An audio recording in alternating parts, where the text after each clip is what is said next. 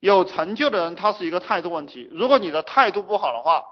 那么你就别想有任何成就。你比如说，你知道这样做能赚钱，就包括我开始给你们讲的这个项目，你知道能赚钱，对不对？那你还是没有耐心。你去找这个同行的案例，你找一会儿你又受不了了。然后你去问两个人，别人不告诉你，你又受不了了。你去求人啊，你去求人让别人教你的时候，你还要当大爷，这种人一点用处都没有。这个在古代是。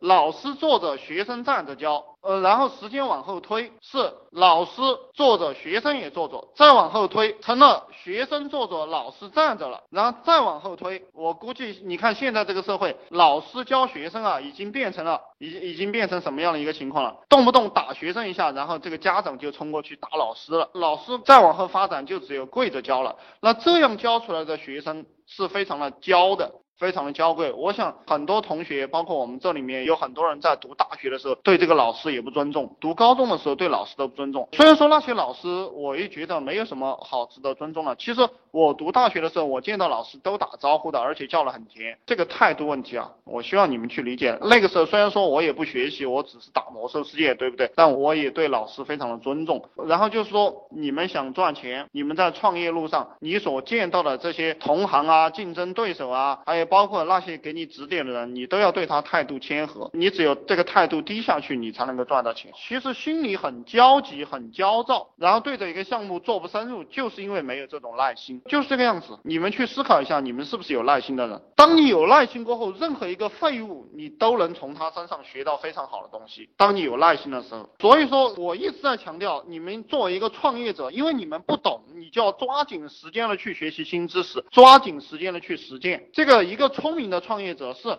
你只要提醒他一下，他就知道了。我开始讲的这个王永庆，他非常的穷，他的这个。祖父是卖茶的茶农，然后这个茶农呢，呃，辛苦了一辈子，连王永庆的学费都交不起。然后他读书的时候都是赤着光脚，赤着光脚没有鞋穿。他的爷爷在他十五岁的时候就死了，然后他死的时候，他爷爷告诉他了一句话，就是说我通过了一生的实验，我知道了做茶农是没有前途的。我做茶农没有前途，你也是个读书人。其实王永庆只读了几天书吧，就没有读到多少书。然后就告诉他，你是个读书人，那么你去另谋出路。然后。那王永庆就做了一个米店，我想你们都知道这样一个故事，因为这都是很出名的一些故事。我等会儿给你们一个反思，就是王永庆到这个米店去当学徒工，他什么也不会，十五岁的时候啊，但是他过了一年，他就能独立的开米店了，能独立的经营。你们去想一想，如果让你们到一个新的公司，到一个新的工厂。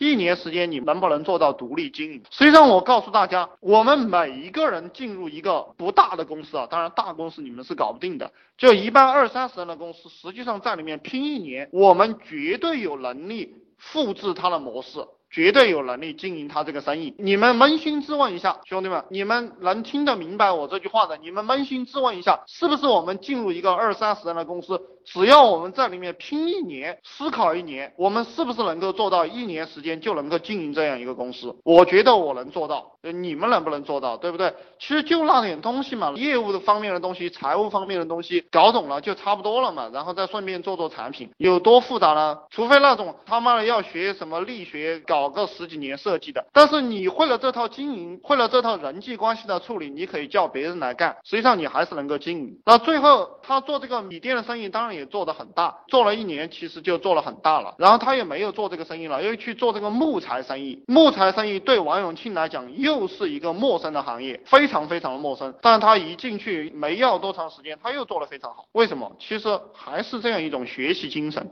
你有没有这种学习精神？然后这个木材生意做得很好的时候，他又不做了，因为很多跟风者都来做。然后这个木材生意到顶峰的时候，他不做了，他去做了什么生意？做了一个高科技、高科技的生意，叫做化工，塑料化工。那这个东西明显对他来讲是一窍不通的，但是他又把它做出来了。为什么？因为说白了就是学习力嘛，就是这个学习力。实际上我给大家的这些项目都非常非常的简单。你连这点学习力也没有，那么你肯定成不了事。就我给你的这些项目，你都做不出来，那没有什么希望了。包括我们 Q 群里有一些兄弟进入这个 Q 群了，然后过了一周，他跑过来问我，他说 YY 怎么用？如果你们是这种人啊，我就劝你们不要创业了，这个就是没有什么希望的人。你一周时间还没有探索出来 YY 怎么用吗？你自己不会去理解这些道理吗？对不对？多么简单的事情。